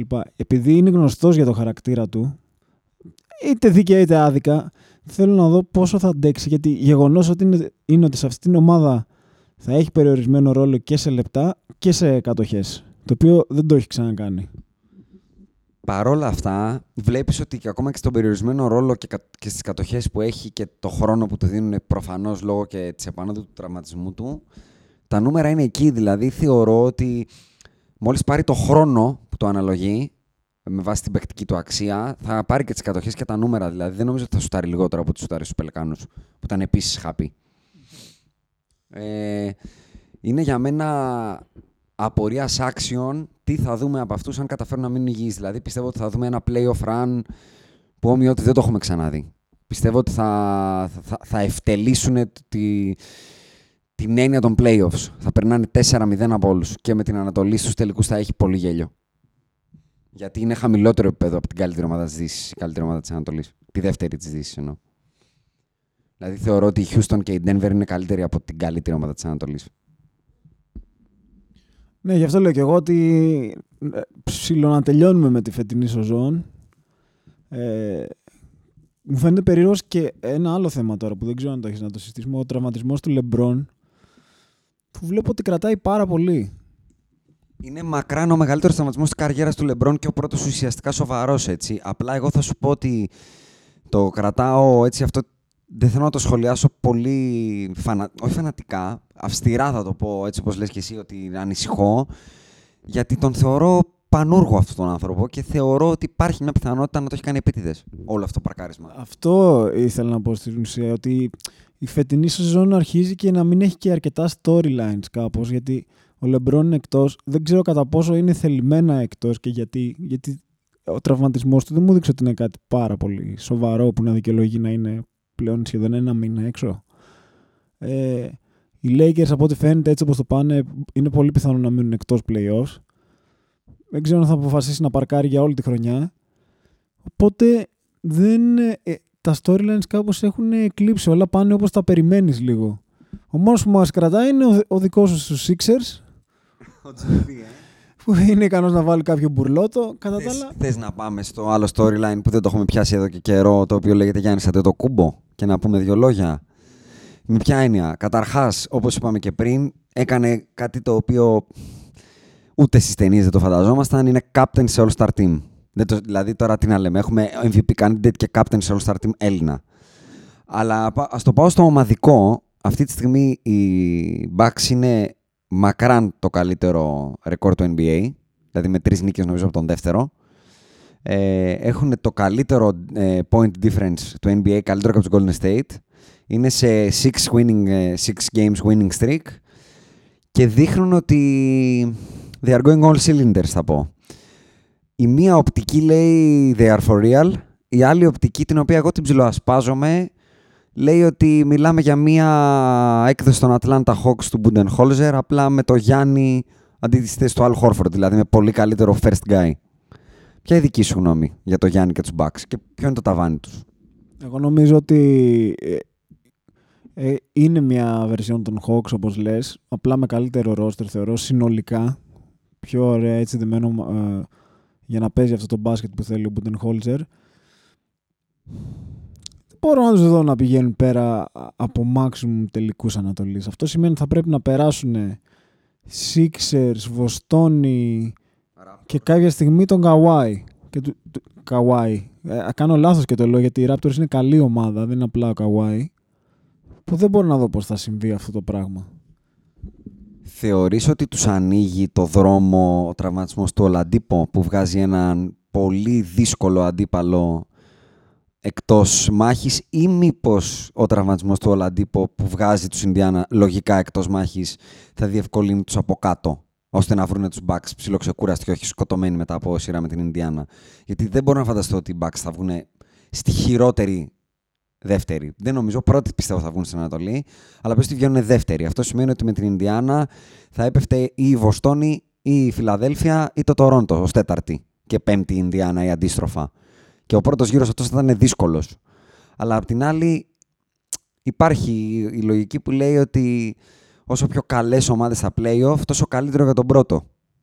Δηλαδή τι πιστεύεις ότι τους βοηθάει, ότι αδυνατίζει κι άλλο η Ανατολή; Εντάξει, νομίζω ότι κάθε φορά που βγαίνει ένας σημαντικός ανταγωνιστής σου από το δρόμο είναι μόνο καλό. Δεν, δηλαδή και τώρα έτσι όπως είναι τα standings αυτή τη στιγμή που τα έχουμε μπροστά, δεν μπορώ να δω κάποιον να σταματάει τους Bucks πριν το δεύτερο γύρο που θα πέσει με κάποιον εκ των Φιλαδέλφια ή Βοστόνη. Κοίτα, αν ο Γιάννης αποκλειστεί πρώτο γύρο ως first seat του NBA θα έχουμε πρόβλημα. Θα γραφτεί special podcast. Αλλά δεν το πιστεύω. Και δεν το πιστεύω γιατί όχι τόσο είναι μπετοναρμένη η γνώμη μου για τους Bucks, αλλά είναι κομμωδία η Ανατολή στο 7th, 8th, 9th seat, δηλαδή τα έχω μπροστά μου, βλέπω τους Miami Heat, τον Kemba Walker και τον καημένο τον Bradley Bill με κάτι deplorables πάλι στην Washington και τον Trevor Ariza. Καλά, όχι μόνο αυτό. Αυτή τη στιγμή όπως τα standings τα βλέπουμε, η έκτη είναι οι Nets, 7 Miami και 8 οι Hornets. Δηλαδή... Το τεράστιο bandwagon των Brooklyn Nets, το οποίο έχουμε επιδείξει με πόδια και χέρια, το είπα εντάχει στο προηγούμενο podcast. Μπορούμε αν θες να το αναλύσουμε τώρα και να σε ρωτήσω με ένα όνομα που ονομάζεται D'Angelo Russell. Κάποτε είχαμε μεγάλη διαφωνία για τον κύριο Κορτσιδάκη αυτόν. Ε, θέλω να μου πεις πώς βλέπεις την εξέλιξη της καριέρας του. Εγώ θα πω ότι στην ατυχία του πάνω, του να κολοκάτσει να είναι draft στους Lakers που θέλουν να πάρουν το Lonzo και άρα να τον φάνε, να το πω έτσι, μία ανοιχτή για να αδειάσουν το spot για το Lonzo. Ήταν πολύ τυχερός γιατί πήγε σε μία ομάδα που του έδωσε όλο το χρόνο να βρει το παιχνίδι του ούτε απαιτήσεις είχε, ούτε πίεση και ένα προπονητή, αν μη τι άλλο, πλέον για μένα proven στο developing παιχτών. Δεν μπορώ να συμπαθήσω τον παίκτη που λέγεται D'Angelo Russell ακόμα. Παρότι είναι γεγονός ότι δείχνει ότι έχει κάνει στροφή, ε, συμφωνώ μαζί σου ότι το καλύτερο πράγμα που μπορούσε να συμβεί στην καριέρα του είναι ότι έφυγε από τους Lakers έχει πάει σε μια ομάδα με μηδέν προσδοκίες. Αυτή τη στιγμή η Nets είναι έκτη και δεν το περίμενε ούτε κανείς από τους ίδιους πιστεύω. Και με κάποιο τρόπο έχουν καταφέρει να μας κάνουν να ξεχάσουμε εντελώς τη μεγάλη ομάδα της Νέας Υόρκης που είναι η Knicks. Που μου φαίνεται ότι δεν ξέρω, εσύ τι βλέπεις στο μέλλον των Knicks, βλέπεις κάτι που να αναστήσει αυτή την ομάδα που εμείς μεγαλώσαμε με αυτή στα καλά της; Χρειάζονται επιγόντως τον Nike GM. Γιατί στο προηγούμενο επεισόδιο τους ε, πήγες για πρωτάθλημα με το σχεδιασμό σου. Αν δεν αναλάβεις GM, θα βλέπω δύσκολα τα πράγματα. Γιατί, θα σου πω κιόλας. Κάνουν ανέσχυντο tanking, ανέσχυντο. Έχουν ρεκόρ 10-37, συγγνώμη. Αλλά δεν βλέπω πώς ακόμα και super draft να πάρουνε πώς θα πείσουν οποιονδήποτε θέλει να πάει προς τη Νέα Υόρκη για τους όλους τους λόγους της εμπορικότητας κτλ. να μην πάει στο Brooklyn. Γιατί να πάει στο Brooklyn ο Jimmy B, ο KD, ο Clay, ο Kyrie, όλοι οι high class free agents και να πάνε στη Νέα Υόρκη. Δηλαδή, για μένα η, η, το χάσιμο της μάχης της πόλης είναι σημαντικότερο από το ε, αν θα κάνουν tank ή όχι. Για μένα έπρεπε να είναι το first option για όποιον σκέφτεται να πάει προς την ε, πολιτεία αυτή. Ε, και δυστυχώς δεν είναι. Δηλαδή, εγώ αν ήμουν Jimmy B θα ήθελα να πάω στους Nets και όχι στους Knicks. Τι να πάω να κάνω, να σκοτωθώ, να με, να με κοπανάνε όλοι, να παλεύω να είμαι ο καλύτερος στην πόλη μου, που δεν είμαι ακόμα. Είναι... Δεν ξέρω πώς το έχουν διαχειριστεί και αν το έχουν κάνει καλά, αλλά θεωρώ ότι εάν φέτος με τέτοιο tank που θα πάρουν λογικά καλό draft δεν καταφέρουν να πείσουν πάλι free agent σε ένα τόσο καλό free agent class, ε, μαύρη νύχτα και μαύρη σαν καλιακούδα. Εγώ έχω ξαναπεί ότι τα πάντα ξεκινάνε από το front office και η Νέα Υόρκη εδώ και χρόνια είναι προορισμός που δεν θέλουν να πάνε οι παίχτες. Και πρόσφατα διάβασα ότι έχει αρχίσει και η γκρίνια και από Πορζίνγκης. Δεν ξέρω αν το πήρε το μάτι σου αυτό το πράγμα. Το οποίο σημαίνει ότι αν για οποιονδήποτε λόγο γίνει μια στραβή και αρχίζουν και βγαίνουν βρώμες ότι και ο Πορζίνγκη θέλει να φύγει, εγώ δεν βρίσκω κανένα λόγο κάποιος να μου πάει στους Nets. Ναι, η Knicks είναι ακόμα ένα τεράστιο brand και τα λοιπά και τα λοιπά. Αλλά μου φαίνεται όπως είναι το NBA σήμερα, ακόμα και σε μια. Εντάξει, δηλαδή είσαι μισή ώρα από, τη, από το κέντρο του κόσμου. ας πούμε. Δεν νομίζω ότι χρειάζεται να πέσεις στους Knicks. Νομίζω με ένα απλά πρώτης ε, κατηγορίας παίκτη, οι Nets μπορούν να γίνουν contender στην Ανατολή, να είναι μέσα στο top 3. Ναι, αδελφέ μου, πέ το. Πέ το, φροντοφώναξέ το, γιατί στο προηγούμενο podcast όταν σας έλεγα Διάντζερο Ράσερ, Τζάρε Τάλεν και Κέβιν Ντουράντ, μου λέγατε τι, με αυτούς είσαι contender; Ναι, κύριε, στην Ανατολή είμαι. Contender στην Ανατολή; Ναι. Όχι για κούπα. Παίρνω δεδομένο ότι οι Golden State Warriors λήγουν φέτος. Θα, θα αντιμετωπίσω η ομάδα από τη Δύση. ξανά. Γίνει. Μέχρι δύο All-Stars, όχι τέσσερις. 4,5 με τον Draymond Green. Ok. Okay. Αλλά για μένα το, το core, ε, Κάρις Λεβέρτ, Ντιάντζελο Ράσελ, Χόλις Τζέφερσον, Σπένσερ Ντινγουίντι, Τζάρετ Άλεν, Τζο Χάρις και όλοι αυτοί, εάν τους βάλεις ένα πραγματικό superstar από δίπλα, έχεις πολύ πολύ μεγάλο πρόβλημα. Για μένα είναι πολύ καλύτερο core από ακόμα και από το core των Τορόντο χωρίς τον Kawhi. Είναι καλύτερο το core αυτό που σου είπα για μένα. Πιο βαθύ, πιο νέο, πιο, πιο, πιο γκαυλωμένο. Συγγνώμη για τη λέξη. Ε, εγώ νομίζω είναι από πάνω η Toronto, για τώρα τουλάχιστον. Νομίζω ότι ο Ντεάντζελο Ράσελ δεν είναι Λάουρι, στα δικά μου μάτια. Όχι, ε, σίγουρα δεν είναι Λάουρι, αλλά πρόσεξε, ο άλλος έχει το Fred Van Fleet στον πάγκο και οι Nets έχουν τον Dinwiddie. Ή στο 2 έχουν τον Danny Green που όπως και να είναι τα χρόνια περνάνε. Και ο άλλος έχει τον Joe Harris, έχει και τον ε, Caris LeVert. Στο, τε- στο 5 έχει τον ε, Jared Allen, ο άλλος έχει τον Ibaka. Καλός ο Ibaka, αλλά πάλι περνάνε τα χρόνια. Αυτό εννοώ. Κοίτα, για μένα ο Τζάρεντ Allen είναι όλη η υπόθεση εκεί πέρα. Ε, αλλά νομίζω ότι σίγουρα δεν θα σου πω ότι είναι contenders τελεία. Είναι contenders στην Ανατολή με έναν superstar παίκτη. Αυτό πιστεύω. Με Jared Allen, ε, Dinwiddie και άλλους δύο-τρεις εκεί γύρω ρολίστες που έχουν, έχουν κάτι πάρα πολύ καλό από το πουθενά οι Nets. Οι Nets πριν ε, μερικά χρόνια ήταν μεταξύ φθοράς και αυθαρσίας και ξαφνικά έχουμε ξεχάσει ότι υπάρχουν οι Knicks. Κένι Άτκινσον, θα το ξαναπώ ε, για αυτόν τον προπονητή. Ε, τον θεωρώ τον μακράν list προβεβλημένο καλό προπονητή του NBA. Ε, αν τα έκανε ο Πόποβιτς αυτά τα πράγματα και τέτοιο resurrect ομάδας από το, από το βόθρο πραγματικά του NBA, από τον πάτο του, θα διαβάζαμε μύθους και πόσο ο Πόποβιτς με πίξ από το νούμερο 52 κάνει θαύματα κτλ. Δηλαδή θεωρώ ότι είναι λίγο το ότι είναι αντιεμπορική η Brooklyn, δεν είναι η Knicks. Αν αυτό συνέβαινε στους Knicks, θα ήταν ε, πρώτο θέμα κάθε μέρα στις, ε, στα site. Ε, θέλω πάρα πολύ να δω την εξέλιξη αυτής της ομάδας και ανυπομονώ να τους δω στα playoffs. Θεωρώ ότι θα είναι τουλάχιστον ανταγωνιστική α- απέναντι σε οποιαδήποτε ομάδα της Ανατολής. Θα πάνε σε τουλάχιστον 5 με 6 μάτς. Δεν θα είναι σκούπες και τέτοια. Θα πάρουν τουλάχιστον μια νίκη, ούμιν και δύο και μετά βλέπουμε. Πες μου κάτι, τους Pistons.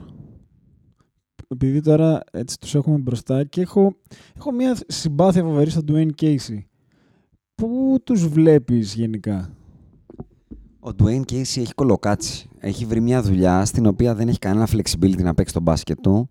Τα βρήκε όλα έτοιμα και δεν μπορεί να κάνει τίποτα. Δηλαδή, του δώσαν μια ομάδα που έχει το Reggie Jackson Playmaker και δίδυμο ψηλών τον Blake Griffin και τον DeAndre Drummond. Πιστεύω βλέπει το βράδυ εφιάλτες.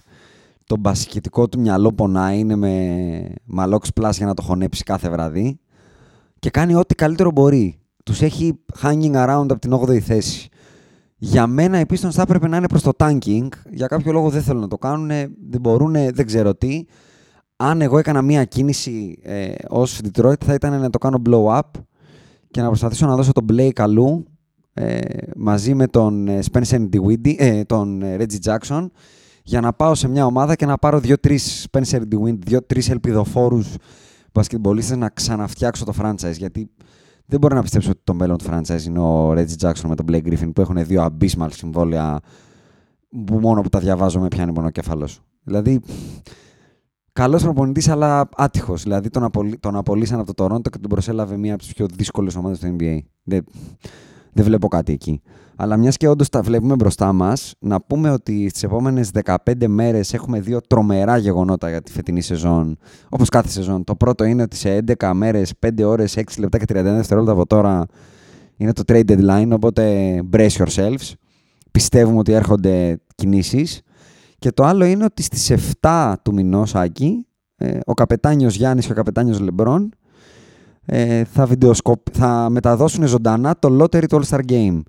Έχω πει και σε σένα και στον Αντρέα ότι θέλω πάρα πολύ να γράφουμε εκείνη την ώρα, ου μην και να βγούμε έστω και για 10 λεπτά live με κάποιο τρόπο κάπου. Ε, θεωρώ ότι αυτά τα δύο, το ένα για το χαβαλέ του θα αφήσει πολλά ωραία stories να συζητάμε, ποιον πήρε ο καθένας, και το άλλο στη σοβαρότητά του μπορεί να φέρει από το πουθενά αλλαγές σε αυτούς που δεν θεωρούμε ή θεωρούμε contenders.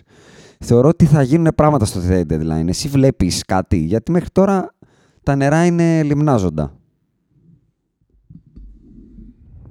Δεν μπορώ να πω ότι βλέπω κάτι. Η μόνη ομάδα που ίσως κάνει κάποια κίνηση νομίζω ότι είναι οι Rockets που, δηλαδή, ομάδες που είναι κοντά στο να νιώθουν ότι μπορούν να χτυπήσουν τίτλο. Ε, η Toronto για μένα είναι κλεισμένη. Οι Sixers κάνουν μια... Ακούγονται πολλά ότι οι Toronto θα κυνηγήσουν τον Bill πάντως. Δηλαδή παίζει πολύ στα site αυτό. Για να δώσουν τι; Αυτό πραγματικά δεν το ξέρω, αλλά όλα τα reports λένε ότι είναι frontrunners στο κυνήγι.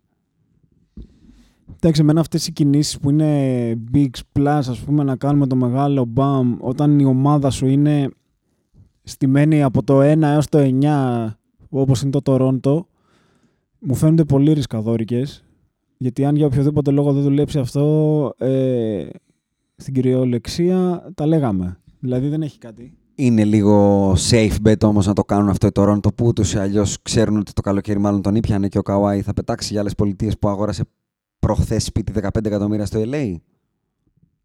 Εντάξει, νομίζω δεν υπάρχει καλύτερος τρόπος για να πεις παίκτη να κάτσει όπως το να παίρνεις ένα τίτλο, αλλά δεν νομίζω ότι αλλάζουν πολλές. Όχι απλά να παίρνεις ένα τίτλο, να του φέρνει και ένα σούπερ. Δηλαδή να του λες: Πάμε για τον τίτλο και τα παίζω και όλα και σου φέρνω και τον Bradley Bill δίπλα. Δηλαδή μετά δεν ξέρω τι θα δώσουν, αλλά αν με ρωτάς, πιστεύω ότι δεν μπορεί να μείνει ο Λάουρι σε αυτό το deal μέσα. Δηλαδή δεν βγαίνουν και τα νούμερα. Και δεν ξέρω κατά πόσο αυτό θα τους βοηθήσει τους Τωρόντο. Αλλά δείχνεις ότι πας για το πρωτάθλημα τέλος πάντων. Του δείχνεις το Καουάι ότι είμαι εδώ για σένα. Είναι, νομίζω είναι αναγκασμένοι να το κυνηγήσουν για φέτος. Γιατί αν φύγει ο Καουάι το καλοκαίρι, πάνε για restructure. Δεν, δεν θα πάει κανένας free agent στο Τωρόντο. Ναι, είναι, είναι ρίσκο αυτή η κίνηση. Έχει λογική αυτό που λες. Αλλά εγώ σου λέω, νομίζω ότι όποια ομάδα είναι και αυτό στη λογική που σου είπα πριν. Ότι όποιος κάνει μια κίνηση θα είναι από αυτούς που νιώθουν ότι είναι κοντά. Δεν νομίζω τώρα να πάει να κάνει κάποια κίνηση το Portland, η Oklahoma. Δεν βλέπω κάτι τέτοιο. Αυτό που θέλω να μου πεις... Ο κύριος Ντάριλ Μόρι. Αυτό, αυτό είπα. Το Houston.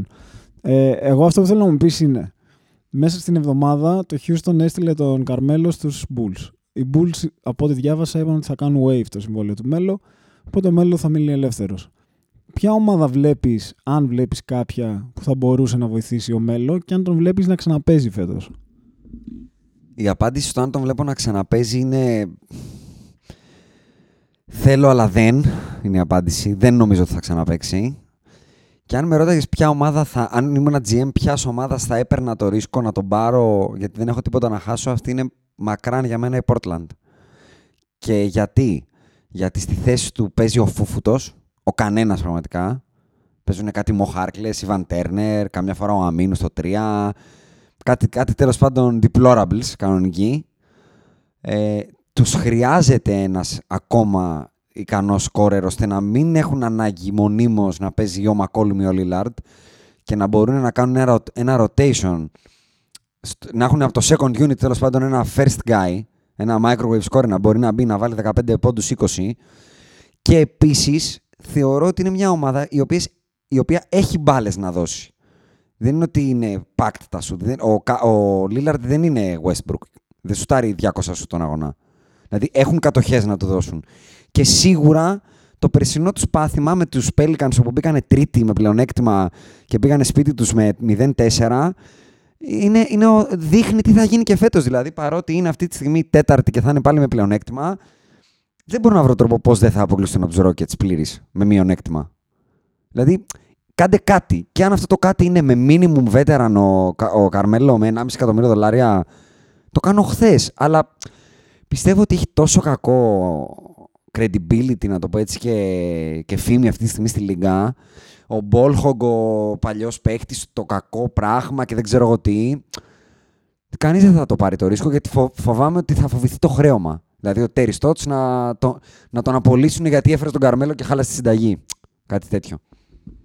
Εγώ για το συγκεκριμένο θα πω ότι θα ήθελα πάρα πολύ να τον δω να ξαναπέζει φέτος όπως και εσύ. Μ' αρέσει το σενάριο Portland. Θεωρώ ότι δεν είναι καθόλου ρίσκο να πάρεις ένα παίκτη με τόσο μικρό συμβόλαιο που και να χαλάσει δεν έγινε και τίποτα. Ε, ειδικά αν είσαι μια ομάδα σαν τους Portland κολλημένος στο No Man's Land είμαι play-off αλλά δεν μπορώ να περάσω ούτε μισό γύρο και έτσι όπως φαίνεται το πράγμα McCollum Lillard δεν πιστεύω θα κρατήσεις πολύ ακόμα. Δηλαδή φαίνεται ότι δεν μπορούν να πάνε παρακάτω αυτοί οι δύο. Οπότε δεν έχουν τίποτα να χάσουν. Ελπίζω να ξαναδώ μόνο το μέλλον να, να παίζει και θεωρώ ότι μπορεί να βοηθήσει ειδικά στη συγκεκριμένη ομάδα που δεν είναι μια ομάδα που παίζει στο στυλ των Warriors πάρα πολλά τρίποντα πάνω κάτω όλη την ώρα. Έχουν ένα Νούρκιτ, παίζουν τσούκου τσούκου. Πιστεύω ότι μπορεί να παίξει. Άρα συμφωνούμε, έχει θέση στο τωρινό NBA ο Μελό, έτσι.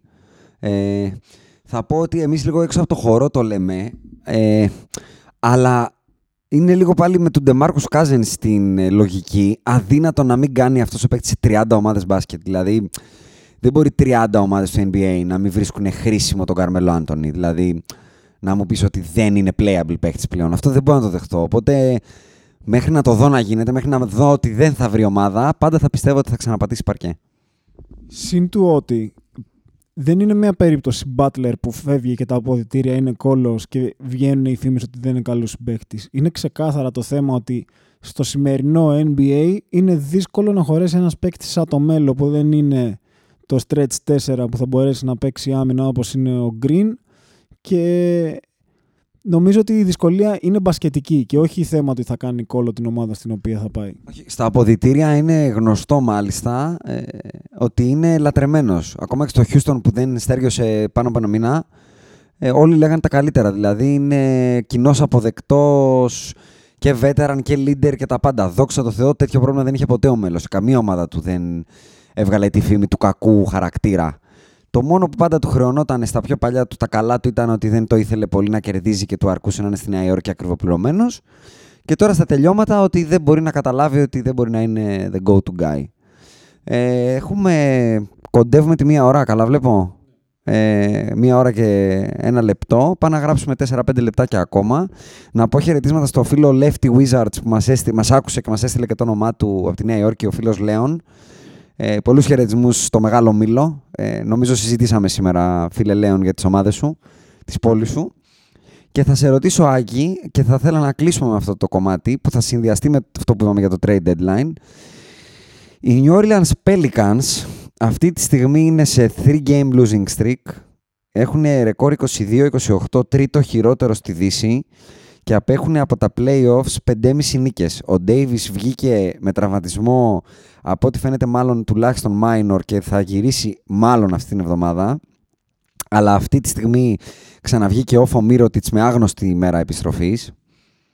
Και θα σε ρωτήσω τι θα συμβεί εκεί, γιατί για μένα είναι το μεγαλύτερο σάπλοτ του trade deadline. Όλοι στην Αμερική λένε ότι είναι απίθανο οι Pelicans να το ανατινάξουν από τώρα, αλλά εγώ θα πω ότι αν φτάσουν το καλοκαίρι και δεν έχουν στείλει τον Davis, ο Davis μπαίνει σε contract year. Και αρχίζει και μετράει πολύ αντίστροφα η φάση. Και ίσως δούμε ένα Kawhi νούμερο 2 εκεί, γιατί θεωρώ ότι ο Davis είναι μέχρι εδώ με την κατάσταση εκεί και το not winning και είναι πολύ μετρημένα τα κουκιά του τι μπορούν να κάνουν μετά οι Πελεκάνοι με expiring τον Davis. Τι θα μπορούν να βρουν στην αγορά. Πώς βλέπεις να εξελίσσεται και να ξετυλίγεται το κουβάρι εκεί. Εγώ τους βλέπω στον τοίχο. Μη σου πω ότι αυτοί πιστεύω ότι θα κυνηγήσουν το trade. Έχει λογική αυτό που λες και τώρα όσο μίλαγες κοίταγα το εξής παράδοξο γιατί το άκουσα και μέσα στην εβδομάδα. Οι Pelicans δεν είναι καθόλου λογικό να βρίσκονται εκεί που βρίσκονται. Οι Pelicans έχουν τη δεύτερη καλύτερη επίθεση στο, στη Δύση και έχουν την πρώτη τελευταία άμυνα επίσης στη Δύση. Δηλαδή δεν, το θέμα τους δεν είναι ότι τους λείπουν οι παίχτες. Αυτό θέλω να πω. Ότι δεν είναι ότι δεν έχουν ταλέντο. Δεν είναι ότι... Να σε βοηθήσω, συγγνώμη, σε ε, και να στο πω και στο NBA. Έχουν την τρίτη επίθεση του NBA όλου, αλλά αντίστροφα έχουν την, συγγνώμη, την πέμπτη χειρότερη άμυνα. Πίσω μόνο από τους Suns, από τους Knicks, από τους Hawks και από τους Washington Wizards. Και συγγνώμη πάλι που θα σε αφήνω να τα πεις, αυτό το καταφέρνουν σε εισαγωγικά έχοντας δύο πιθανά first team all NBA defense στην πεντάδα τους. Drew Holiday και Anthony Davis. Αυτό θέλω να πω. Ότι από τη μία λες ε, το ταλέντο υπάρχει προφανώς στην ομάδα. Δεν ξέρω, δεν έχουμε καταφέρει να υπάρξουμε όλοι μαζί υγιείς, να δούμε τι γίνεται. Δεν γίνεται να μην κοιτάει κανείς αυτά τα νούμερα εκεί πέρα και να λέει ότι κάτι άλλο πρέπει να φταίει. Δεν ξέρω αν είναι το coaching, δεν ξέρω αν είναι το σύστημα που έχουμε αποφασίσει να παίζουμε. Αλλά το γεγονός ότι να σκέφτεσαι ότι μια ομάδα με, το, με την τρίτη καλύτερη επίθεση στο NBA ζορίζεται να μπει στα playoffs έχοντας δύο παίκτες οι οποίοι θεωρητικά είναι lockdown defenders, all team ε, first NBA defense. Είναι παράδοξο αυτό που συμβαίνει. Ε, εγώ προσωπικά, αν ήμουν στους Pelicans, θα έκανα το παν για να μην φύγει ο Anthony Davis, βλέποντας αυτά. Θα απέλεια προφανώς τον Alvin Gentry, που θα μου πεις, είναι αιτία του να έχει τόσο καλή επίθεση η Νέα Ορλεάνη, αλλά για κάποιο λόγο φαίνεται ότι οι παίκτες δεν πιστεύουν στο να ασχοληθούν με την άμυνα, το οποίο θα μας αφήσει εκτός play και πρέπει να κάνω κάποιες κινήσεις για να τον πείσω να μείνει. Τώρα να τον δώσω, αυτό σημαίνει. Τι για μένα, ότι θα γίνω η Suns άλλα 10 χρόνια αφάνειας; Αν τον χάσεις ελεύθερο του χρόνου, τι θα γίνεις; Seattle Supersonics θα πω εγώ. Δεν θα υπάρχεις μετά. Θα είσαι σε τρία χρόνια στο Seattle. Απλά είναι το συγκεκριμένο level ε, παίχτη που τίποτα από αυτά που θα πάρεις πίσω δεν θα σου κάνουν Anthony Davis. Αυτό φοβάμαι εγώ. Εγώ θα σου πω ότι αυτή τη στιγμή που μιλάμε, τώρα σήμερα, οι Πελεκάνοι δεν απέχουν πάρα πολύ από τις θέσεις του καλού draft. Δηλαδή να πάρουν ένα καλό draft το καλοκαίρι. Είναι, συγγνώμη, 1, 2, 3, 4, 5, 6, 7, 8, 9, 10. Είναι το 11ο χειρότερο ρεκόρ του NBA. Θα έχουν ελότερη pick. Παρκάρεις τον Davis ή τον δίνεις με trade τον δίνεις με trade, παίρνεις assets, πας εκ το 7ο χειρότερος, παίρνεις και ένα πολύ καλό draft pick και κάνεις ένα rebuild. Από το να τον χάσεις ε, για μια κάλτσα του χρόνου και φέτος να βγεις ένα το δέκατο στη Δύση, δηλαδή να πάρεις ένα pick γύρω στο 17-18 στο draft και να τον έχεις στο expiring για να τρέμει το φιλοκάρδι σου. Ποιο φιλο... Έχει φύγει δηλαδή μετά. Απλά νομίζω ότι αυτό είναι εύκολο για μας να το λέμε, αλλά σκέψου πόσο δύσκολο είναι να είσαι όντως ο GM των Pelicans και να έχεις κάποιον σαν τον Άνιτον Davis που τον βρίσκεις μια φορά στα 20 χρόνια. Δηλαδή... Δεν το συζητάω. Μετά θα σε αντιμετωπίζουν. Αν το κάνεις και σου πάει south, δεν θα ξαναδουλέψεις ε, ούτε σε μπεργκεράδικο με θέμα το μπάσκετ, όχι στο NBA. Ε, να σε βοηθήσω και στα αυτά που είπες στατιστικά. Δεν είναι μόνο το πρόβλημα η άμυνα των Πελεκάνων. Οι Πελεκάνοι έχουν μια από τις καλύτερες έδρες. Έχουν 15-8 μες στην έδρα τους πολύ καλό ρεκόρ. Δηλαδή, σκέψουμε τους Nets που είπαμε πριν και τους εκθιάσαμε. Οι Nets έχουν, αν θυμάμαι καλά, 13-10, ένα χειρότερο ρεκόρ. Αλλά εκτός έδρας έχουν 7-20. Δηλαδή, ο συνδυασμός εκτός έδρας με άμυνα. Μήπως λέει απλά ότι αυτή η ομάδα δεν έχει το motivation που της πρέπει, ώστε όταν φεύγει από την έδρα της και από τη βολή της τέλος πάντων, ή όταν βλέπει ότι δεν της αρκεί το πόσο θα βάλουμε και πρέπει να παίξουμε καμιά άμυνα, τα ψιλοπαρατάει. Δεν έχει μήπως έχει έλλειψη προσωπικότητας, να το πω έτσι, και στο παρκέ και στο πάγκο. Δηλαδή, μήπως δεν είναι αρκετά προσωπικότητες ο Ντέιβις και ο Τζρου Χόλιντεϊ και ο Άλβιν Τζέντρι. Μήπως λείπει ένας κωλοπαιδαράς Τζίμι Μπάτλερ, να το πω έτσι. Ένας ε, ηγέτης Λεμπρόν Τζέιμς. Κάτι τέτοιο. Μια φιγούρα η οποία θα βάλει τη φωνή εκεί που πρέπει, θα παίξει την άμυνα εκεί που πρέπει, θα πει τώρα πάμε σε ένα road trip και πρέπει να πάρουμε νίκες, δεν πάμε χαβαλέ. Γιατί το 15-8 με 7-20 δεν δείχνει μπασχετική. Δεν είναι μπασχετικό αυτό. Δεν μπορεί να είσαι μπασχετικά τόσο χειρότερος. Δεν μιλάμε τώρα για γήπεδα του Sporting Στρούγκε με οπαδούς να σε επηρεάζουν και να σε φτύνουν. Τα γήπεδα του NBA είναι σιγά τις έδρες. 7-20. Σίγουρα φαίνεται ότι κάτι άλλο πέρα από το μπάσκετ είναι πάντως. Δηλαδή, γιατί όταν μια ομάδα είναι στους 115 πόντους μέσω όρο όπως είναι οι Pelicans, τρίτη, ξαναλέμε, στην επίθεση, το πρόβλημά σου δεν είναι ότι δεν έχεις αρκετά καλό talent ας πούμε στο roster σου. Άλλα θέματα σου φταίνε και ίσως αυτός θα είναι και ο λόγος που θα φύγει ο Ντέι. Πάντως, όσο το συζητάγαμε αυτό, εγώ σκεφτόμουν κάτι εντελώς άσχετο που ήταν το πόσο δύσκολο φαίνεται ότι είναι κάτι σαν αυτό που έκανε ο Λεμπρόν στους Cavaliers. Συστηματικά στους τελικούς να κερδίσει μια ομάδα ανύπαρκτη, χωρίς κανένα background, ε, χωρίς να ήταν ποτέ contender, να την πάρεις και να την κάνεις μια ομάδα που παίρνει τίτλο ε, φαίνεται ότι παίχτες με το ταλέντο του Davis δεν αρκεί για να το κάνουν μόνο, μόνοι τους αυτό το πράγμα. Κοίτα, θα σου πω, ε, θεωρώ ότι στο πρώτο stint του LeBron στους Cavaliers, παρότι δεν έχει το ταλέντο που το αναλογεί για να είναι contender, έχει μια πάρα πολύ καλωστημένη ομάδα γύρω του. Καλωστημένη, χωρίς ταλέντο, αλλά που έχει αυτά που ψάχνει. Έχει σουτέρ, έχει ένα καλό ψηλό, έχει παίκτες που παίζουν καλή άμυνα. Είναι στο prime του αυτός, είναι σε μια εύκολη περιφέρεια. Ο Davis δεν έχει καν στημένη ομάδα που ταιριάζει στα θέλω του. Δηλαδή, η μόνη στιγμή που ο Davis είχε μια ομάδα που έμοιαζε να ταιριάζει σε αυτό που είναι αυτός είναι η περσινή. Με Ρόντο στον Άσο, Τζρου στο 2 και Ντεμάρκο στο 5. Και πήγε πολύ καλά. Μπήκε έκτος, πέρασε ένα γύρο playoff και αποκλείστηκε στο δεύτερο του Golden State, αν θυμάμαι καλά. Δηλαδή. ή τους Houston, τους Houston νομίζω, τους Houston Rockets. Ok, okay. δεν είναι κακό. Δηλαδή ήταν. Αν δεν το είχαν χάσει αυτό, είτε για το τραυμα... επειδή τραυματίστηκε ο Κάζινς, είτε γιατί χάσαν το Ρόντο ή οτιδήποτε, το θέμα δεν είναι μόνο δηλαδή να την πας μόνος γιατί και ο Γιάννης μέχρι ένα σημείο μπορεί να τους πάει τους Bucks. Αλλά τον πλαισιώσαν σωστά, δηλαδή του φέραν ένα προπονητή που καταλαβαίνει τι πρέπει να κάνει, δεν είναι Jason Kidd, του πήραν τον Brooks στο 5. Αντίστοιχα στο LeBron, ναι, μεν δεν είχε φοβερή βοήθεια στους Cavaliers, αλλά τι ζήτησε, ένα stretch ψηλό με shoot και rebound, του πήραν το Love και έναν καλό scoring guard για να μπορεί να βάλει τα κρίσιμα, τον Καϊρή. Και από εκεί γύρω glue Ένα κόρβερ να βαράει το σουτ, τον Τρίσταν να ρίχνει κανένα μπουκέτο. Δηλαδή, του Davis δεν του έχουν δώσει αυτό που ψάχνει. Το βλέπεις εσύ δηλαδή να έχει, έχει το υλικό που θα έφτιαχνες εσύ γύρω του, αν μπορούσες. Δεν έχει το υλικό που θα έφτιαχνα γύρω του, αλλά θέλω να σου πω ότι στο τέλος της μέρας καλό το ταλέντο, αλλά χρειάζεται και άλλα πράγματα για να πάει μπροστά μια ομάδα όταν εσύ είσαι το, ο κεντρικός άξονας, ας πούμε, ο καλύτερος παίκτης της ομάδας και εσύ κουβαλάς. Δεν αρκεί μόνο το πόσο καλός παίκτης είσαι. Αυτό εμένα μου το έδειξε και ο Ντουράντ, μου το, μου το δείχνει και τώρα ο Άντωνι Ντέιβις. Θεωρώ ότι κάποιες φορές απλά ξεχνάμε το ότι έχουμε ξεχάσει βασικά πόσο καλοί είναι ορισμένοι παίκτες όπως ο Λεμπρόν στην προκειμένη και γι' αυτό το ανέφερα.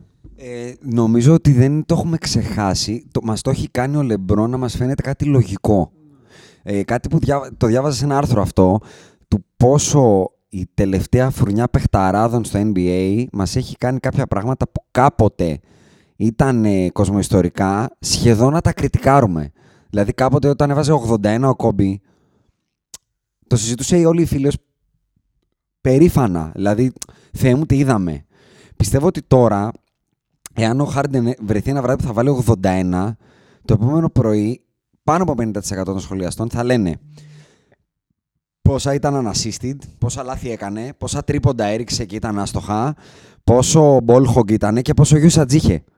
Αυτή την κουβέντα εγώ δεν έχω ακούσει ποτέ για τον Kobe Bryant και τους 81, αν είχε usage, αν σούταρε 50 σούτ ή 39 βολές. Και αντίστοιχα για τον LeBron, πάει στους τελικούς και ακόμα και εμείς έτσι, και εγώ ο πρώτος, πάει στους τελικούς με τους Cavaliers πέρσι και λέμε εντάξει, ήταν προφανές να πάει. Αλλά καλός ή κακός υπάρχει για μένα μεγάλο, μεγάλη απόσταση μεταξύ του πρώτου tier από του δεύτερου, που δεν υπήρχε παλιά.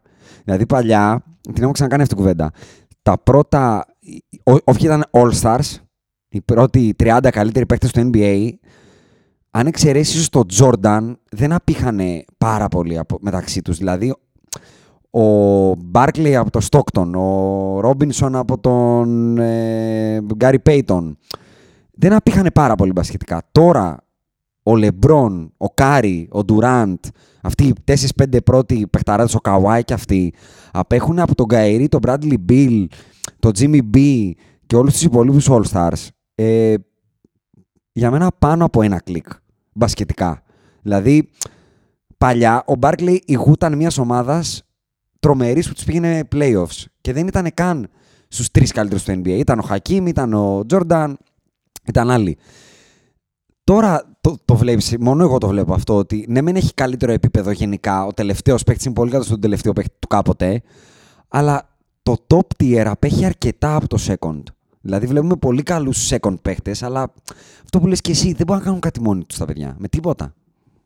Ναι, φαίνεται κάτι το οποίο και δεν θυμάμαι αν το είχε αναφέρει λίγο ο Αντρέα στο προηγούμενο podcast. Είναι, φαίνεται η διαφορετική νοοτροπία των πιο νέων παιχτών. Νιώθω ότι ο Λεμπρόν είναι από τους τελευταίους πλέον της δικής μας γενιάς, ας πούμε, που μεγάλωσαν βλέποντας 90s NBA και τώρα παίζουν στο NBA και εκεί βλέπεις λίγο τη διαφορά με τους νεότερους παίκτες. Νιώθω ότι είναι όλα λίγο πλάκα. Ε, και ακόμα και ο Λεμπρόν χρειάστηκε να περάσει από το Μαϊάμι για να καταλάβει πώς πρέπει να κερδίζει. Δεν θεωρώ ότι είναι κάτι τόσο απλό. Δηλαδή, ωραίο όλο το ταλέντο του το Άντων Ντέβις το έχει, αλλά για μένα και επειδή υποστηρίζει τους Lakers, αν βρεθεί δίπλα στο Λεμπρόν θα αλλάξει επίπεδο. Αυτή είναι η αίσθησή μου. Νομίζω ότι θα γίνει. Δεν νομίζω ότι έχει κάτι θα άλλο. Θα γίνει να βρεθεί δίπλα στο Λεμπρόν. Hot take. Πιστεύω, ναι, το έχω πει από την, από την αρχή της χρονιάς. Πιστεύω ότι ο Ντέβις θα καταλήξει στους Lakers. Δεν νομίζω ότι υπάρχει κάτι άλλο στο δικό του μυαλό να σκέφτεται ότι μπορεί να κάνει με τους Pelicans. Τα έχουν δοκιμάσει όλα, νομίζω, για αυτόν. Ε, δεν νομίζω ότι θα κάτσει να κοιτάξει και θα πει θέλω τον χι παίχτη στο ρόστερ για να μείνω όταν ας πούμε βλέπει και ο ίδιος ότι πάει, κάνει σχεδόν 30-30 έκανε τις, πότε ήταν, μέσα στο Brooklyn πριν λιγότερο από ένα μήνα και χάσανε. Ε, και νομίζω ότι έχει τελειώσει αυτή η ιστορία. Άρα με αυτό θα κλείσουμε. Το ότι μπορεί εσύ να μην βλέπεις αυτό που βλέπω εγώ, ότι θα έχουμε στο trade deadline φυγή του Davis, αλλά αργά ή γρήγορα ο Davis θα είναι στο Los Angeles. Πιστεύω ναι. Θα έχει πάρα πολύ ενδιαφέρον το Los Angeles με τον LeBron και τον Davis και αν ισχύουν τα σενάρια που έχουμε επαναλάβει και από εδώ πολλές φορές οι Clippers έχουν τον Butler και τον Kawhi. Πάμε για, για, για σφαγή. Red Dead Redemption 3. Κοίτα, όπως είπαμε και πριν, επειδή το φετινό της είναι αστείο και κάπως όλοι ξέρουμε πού θα πάει η σεζόν παρακάτω. Αν, αν απλά είναι υγιείς οι Warriors, αν του χρόνου οι Warriors δεν έχουν 5 All-Stars και γίνει αυτό που λες, ξαφνικά έχει πάλι νόημα, νόημα να βλέπουμε regular season NBA. Θα είναι κάθε νύχτα όμορφη. Απλά η Ανατολή μετά, όχι δεν θα βλέπετε. Δηλαδή φαντάσου τώρα τους Toronto χωρίς τον Kawhi και τους Philadelphia χωρίς τον Jimmy B. Να έχουν φύγει αυτοί οι δύο από την Ανατολή. Τίποτα. Θα βάλει το cruise control ο Γιάννης και απλά θα τα παίξει κάποια στιγμή. Θα παίξουν 7 μάτς με τον Embiid να δουν ποιος είναι καλύτερος. Εντάξει, το καλό για μας είναι ότι θα δούμε Γιάννη στους τελικούς. Τελευταίο και κλείνω λοιπόν με αυτή τη γρήγορη ερώτηση. Πότε θα παίξει τους πρώτους τελικούς ο Γιάννης, Έτος. Ε, νομίζω ότι αν γίνει το σενάριο που λέμε, δηλαδή λες εσύ ότι θα έχει φύγει και ο Butler από τους Sixers,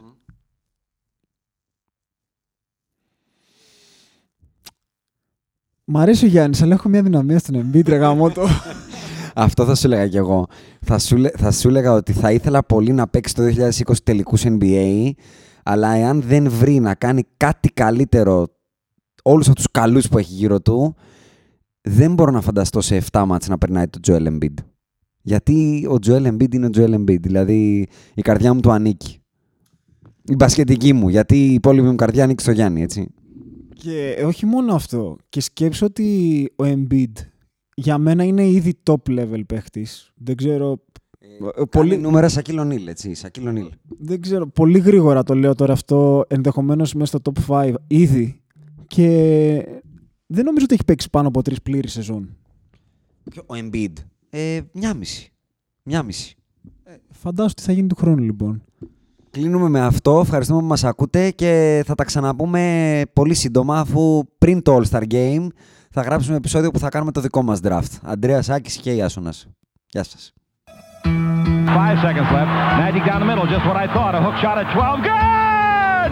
Two seconds left. The Lakers take the lead on Magic Johnson's running sky hook. The inbounds pass comes into Jordan. Here's Michael at the foul line. A shot on Elo. Good! The Bulls win! They win! Final seconds. Bryant for the win. Bang! Rebound Bosch. Back out to Allen. His three-pointer. Bang! Tie game with five seconds remaining. Iguodala to Curry. Back to Iguodala.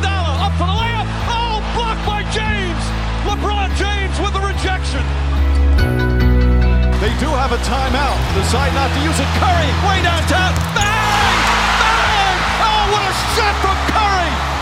With six tenths of a second remaining.